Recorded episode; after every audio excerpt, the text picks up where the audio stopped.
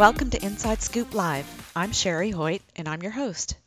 Today I'm talking with Sherrill Cannon, a multi award winning children's author and poet. Her latest book, A Penny for Your Thoughts, is a book of poetry about love, from being in love to being confused about love and even the loss of love. Before we start, let's learn a little bit more about Sherrill. Sherrill Cannon is a former teacher and grandmother of 10. She is the author of nine published rhyming children's stories, in addition to this newest book of poetry. Her books have received 58 national and international awards. A Penny for Your Thoughts is a collection of poetry she has written throughout the years. As a teacher, she used poetry to help counsel many troubled teens and friends, and has continued this pattern throughout the years.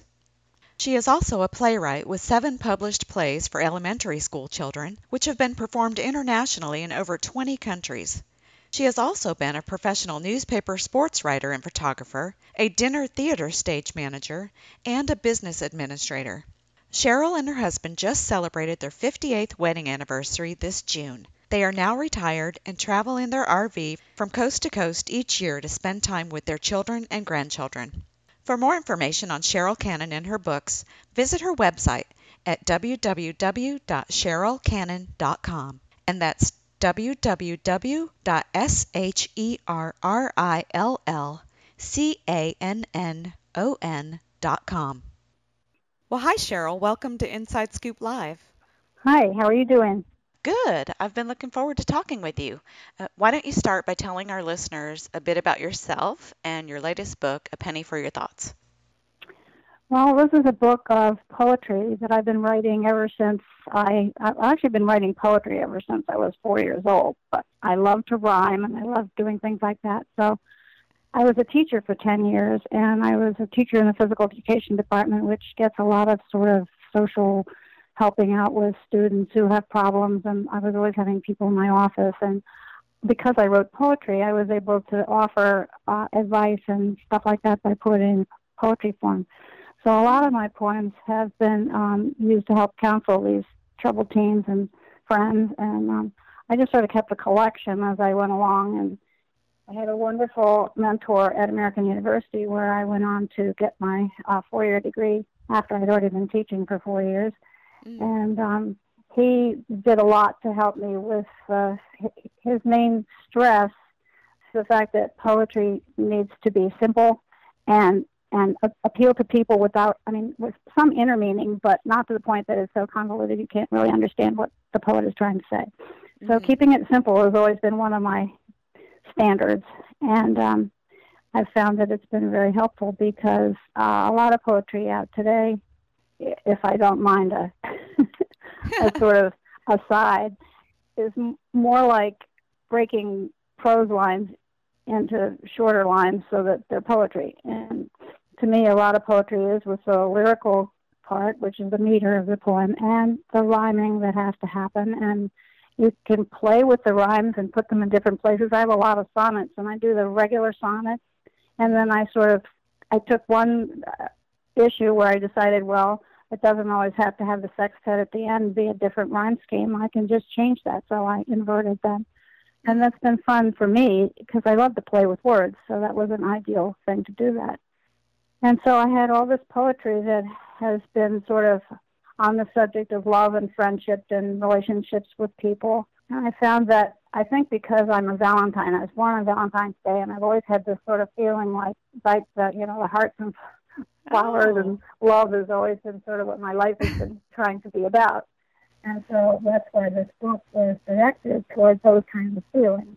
Mm, nice. You touched on taking prose and just kind of breaking it into short lines. And is that what's called modern poetry or freestyle well, or what?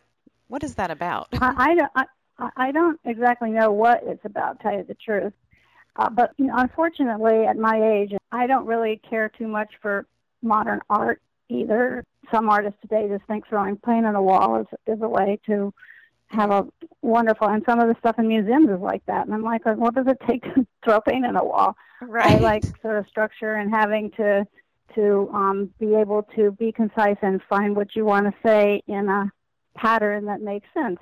So that's why i have problems with a lot of the poetry today. And i also feel a lot of poetry today is um, with a shock value.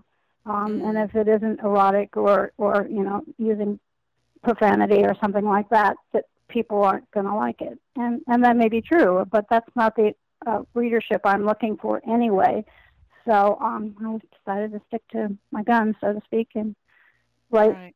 from my heart and try to reach someone else's heart. So. Yeah, yeah. I can't follow. Uh, I guess for the purposes of this interview, we're calling it modern poetry, but it's hard to read. If you can't like read it to a beat you know it, it's hard to read and understand to me. So i probably i guess i share your your views on that.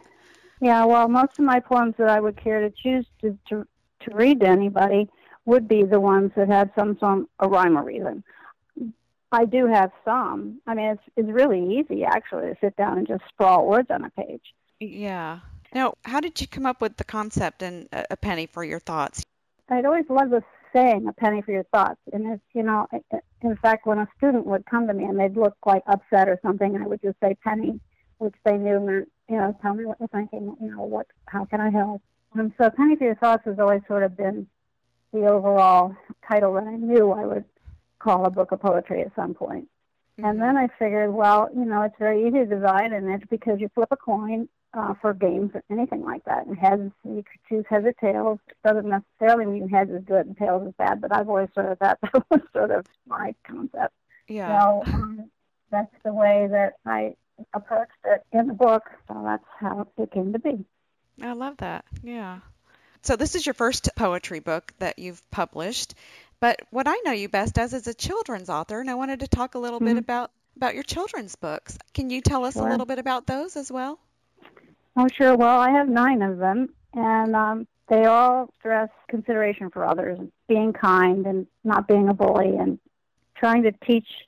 Well, I, once a teacher, always a teacher. Is my philosophy. So mm-hmm. if I'm going to write a book, I'm going to want to have a child take away something from that book, other than the fact that it was a crazy, funny thing, you know, was happening.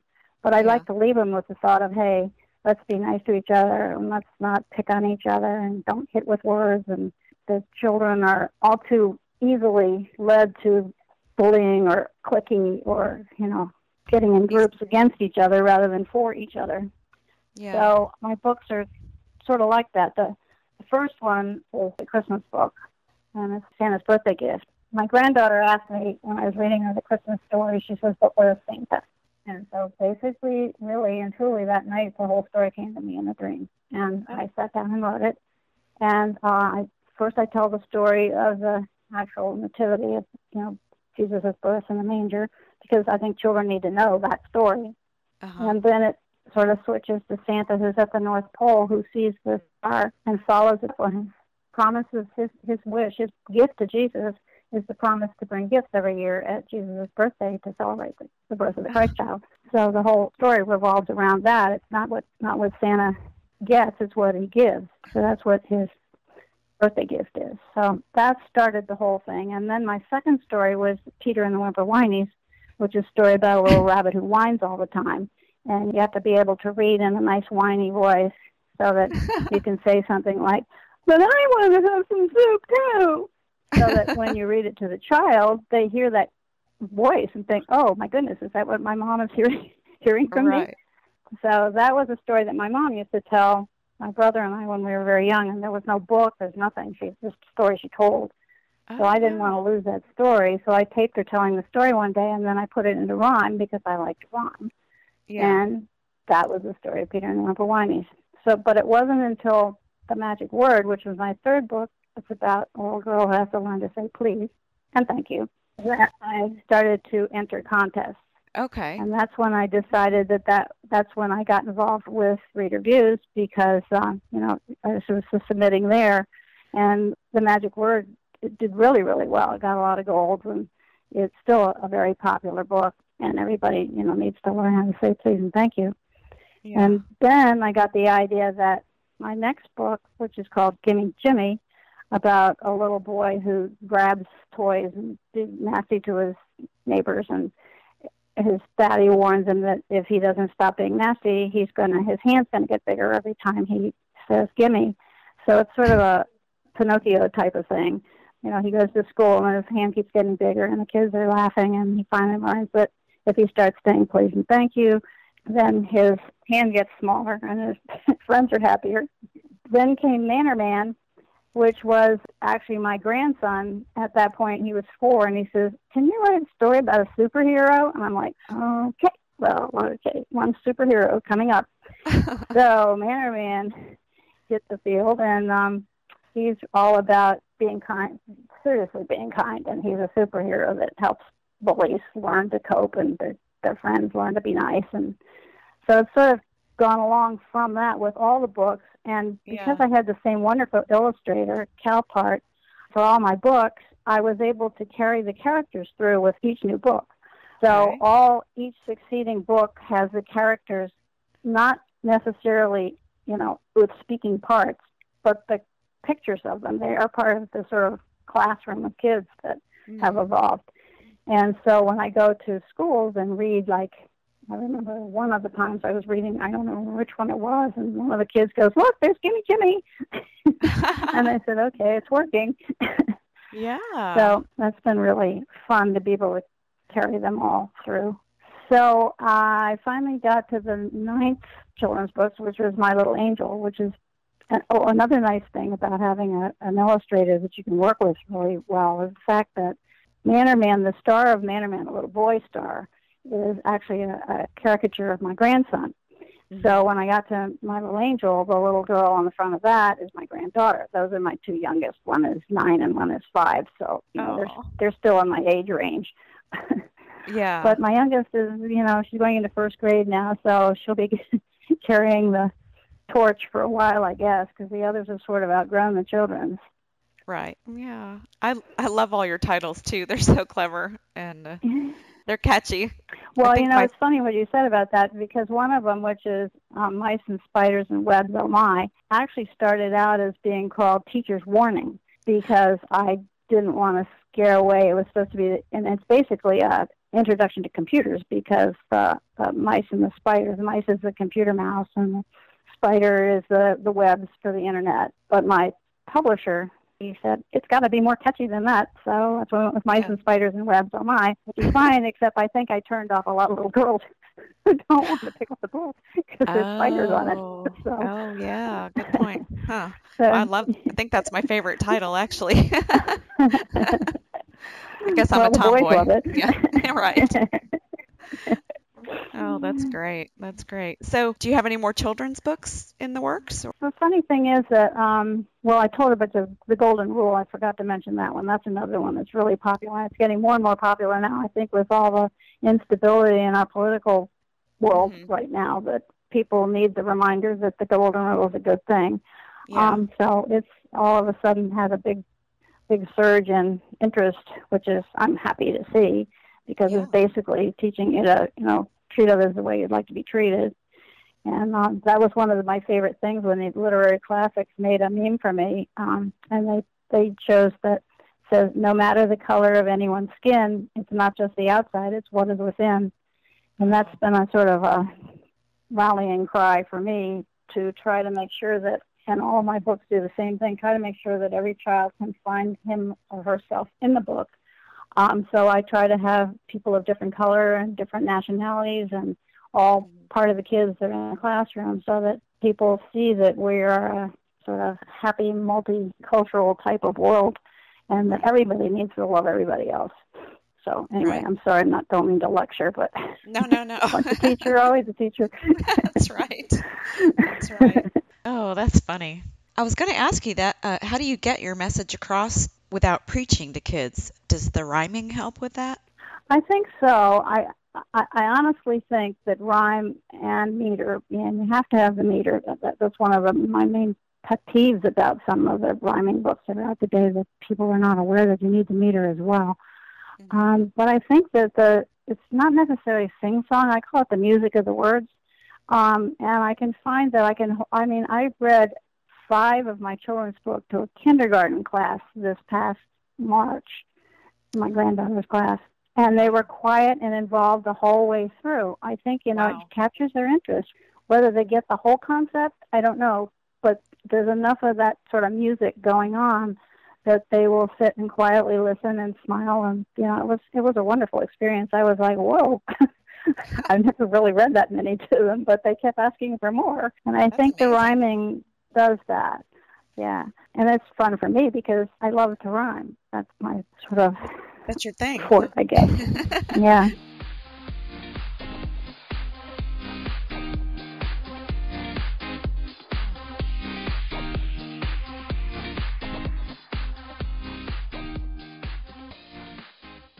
Inside Scoop Live is a global internet based broadcast specializing in talking with published authors about their current books and their areas of expertise. Join us and hear both well known and upcoming writers talking candidly about their life experience as well as the business of being an author in today's literary world. Always interesting and current, we strive to bring our audience high quality discussions that spotlight a vast diversity of authors in the field today. Our interviews are available 24 7 through direct podcast as well as MP3 download from your computer. Please visit us at InsideScoopLive.com.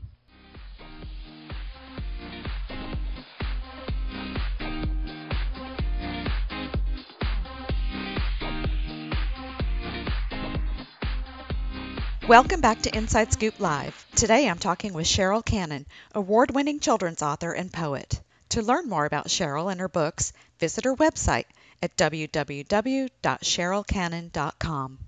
Now, you're also a playwright. Tell us about your plays, and I know you have several published plays for elementary school children. Uh, so tell us a little bit about that. Well, I actually have seven published plays and the, and produced in over 24 countries for um, elementary school kids, Mm. and most of them have been well, except for the first two, written co-written with my daughter, who is an elementary school teacher and has been for over 20 years. So we Oh. sort of write them together. I do all the rhyming and stuff like that. She does choreography and ideas and stuff like that.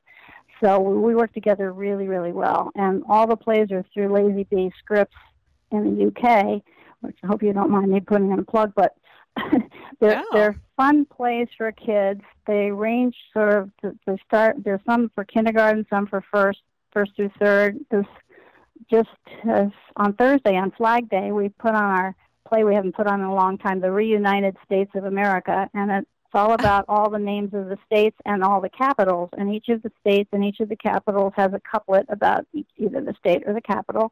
And so all these children in the combined class, there are like 100 kids, and they all, because there's 50 states and 50 capitals, so they all got at least two lines of their own on stage for the parents. And I try to make sure that every single child has a line.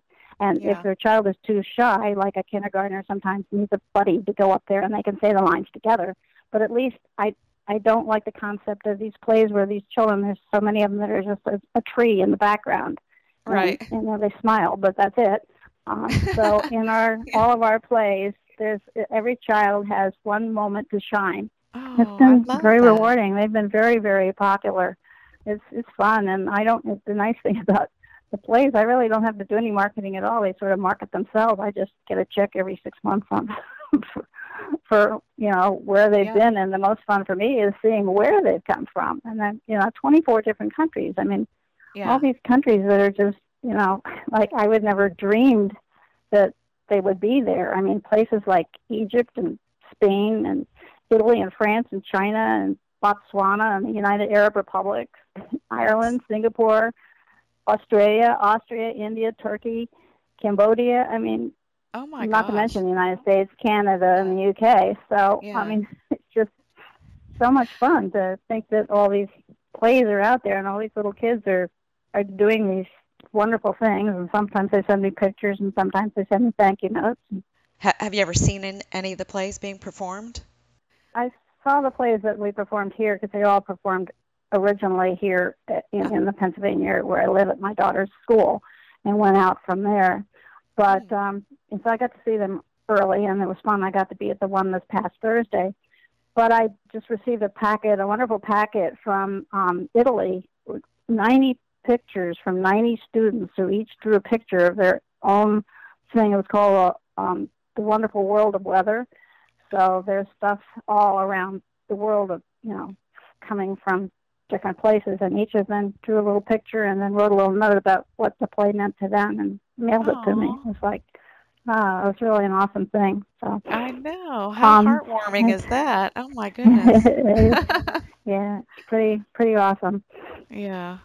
Now you and your husband are retired, and I understand you love to travel. Tell us a little bit about your traveling lifestyle and what is life like on the road.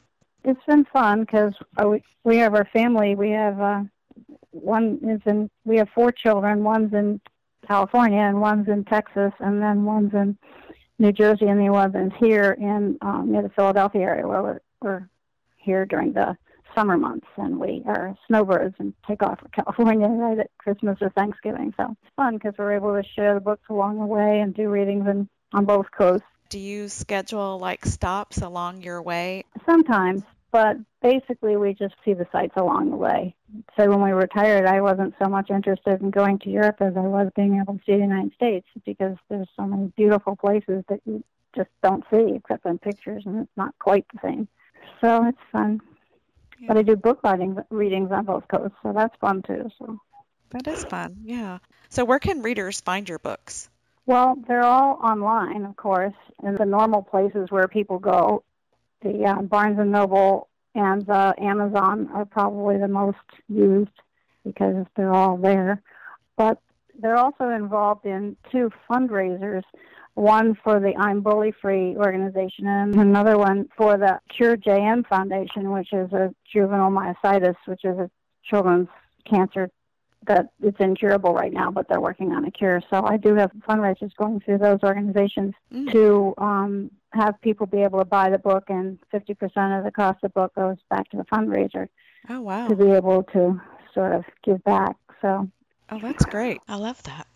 So what are you working on next? it's going to be sort of a sequel to A Penny for Your Thoughts, and I'm calling it A Dime is a Sign. And it really has a lot of the poetry that I didn't include in the first book because I forgot where I had it. so I Oh, sort of wow. rediscovered it, and I thought, oh, this will be kind of fun to be able to do this.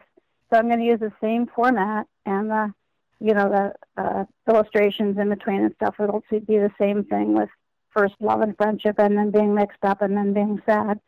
So I'm calling it a dime as a sign because a psychic medium once was talking to my daughter, and she told her that if you ever find a random dime, it's a sign that someone that you have loved and lost is thinking of you. So um, I've passed that along to quite a few people that have had, you know, unfortunate deaths in the family and that kind of thing, and told them, you know, look for the dime. And it's Huh. amazing how just, you know, randomly you'll find one. I found one in, coming back from my daughter, granddaughter cheerleading. I found a dime in the in the grass, and I'm like Wow. looking up. and I say, "Hi, mom." you know, my children call them scammy dimes because that's what they call my mother. Um, and they seem to find a lot. So anyway, this this next book is called that uh, a dime is a sign, which will sort of have the same sort of type of poems in it, and it's fun because I can have a penny in one book and the dime in the next. So right. Right. so I'm looking forward to the new one coming up. And then, as I mentioned earlier, um, I do have a couple of my plays that I may want to put into a children's book form uh, because they all have all the rhymes and everything in it too, and they're very popular as plays. And I thought, well, you know, if people can't see the play, maybe they'll like to to read a book with that. So I'm going to Yeah. run that one past the publisher. Yeah, I think So that's a great I don't know. idea. Yeah. You're a Yeah, busy I lady. said this. was- I was. oh, it's, it's fun though. I mean, hey, you know, I don't want to get bored. Right. Sherrill, I wonder if you might do us the honor of reading a couple of your poems. Sure, I'd love to. My poems are fun for me to read. I think I would start with Grandfather Clock, one which seems to be a, a favorite of everyone. The pendulum sways with a tick and a tock, relentlessly played by the grandfather clock as it stands in the room in a place all alone and measures the time with its slow metronome. With a tick and a tock as the moments pass by, turning minutes to hours to days as they fly into months and then years as the time marches on, as the pendulum sways and continues its song of the tick and the tock of the grandfather clock. Forever its fulcrum continues to rock, recording the things that are seen every day as the people grow up and then go on their way. The time it has captured, the time that has been, so many good times that won't happen again, as the pendulum swings with its tick and its tock, and permanence lasting the seems to mock, turning future to present and present to past, and what once was first will later be last as the clock goes on beating each hour by hour. The taste of the sweet is the scent of the sour. The pendulum sweeps with a tick and a tock, the aging heartbeat of the grandfather clock as it sways and swings in funereal beat when the time comes for a circle and is complete. And the ones that were young are now quite old. The clock loses warmth and becomes very cold, and the tick and the tock of the grandfather clock begins to waver and finally knock on the sides, on its walls, in the echoing halls of the empty house. Nobody to rouse, cold as stone, all along The clock stopped. Oh my goodness. That gives me chills. and it's shaped so that the first part of it's all the way down. At the very end, it goes into the shape of the pendulum. I love that. Yeah. So, are you ready for another one? Absolutely. It's much shorter. It's called I Think of You. A glorious, lovely, sun filled day. I stand and watch the children play. I think of you, and my lips smile. A crowded, dim lit, smoke filled room. I sit and listen to a tune. I think of you, and my eyes smile. A darkened, quiet, peace filled night. I lie in prayer, my eyes shut tight.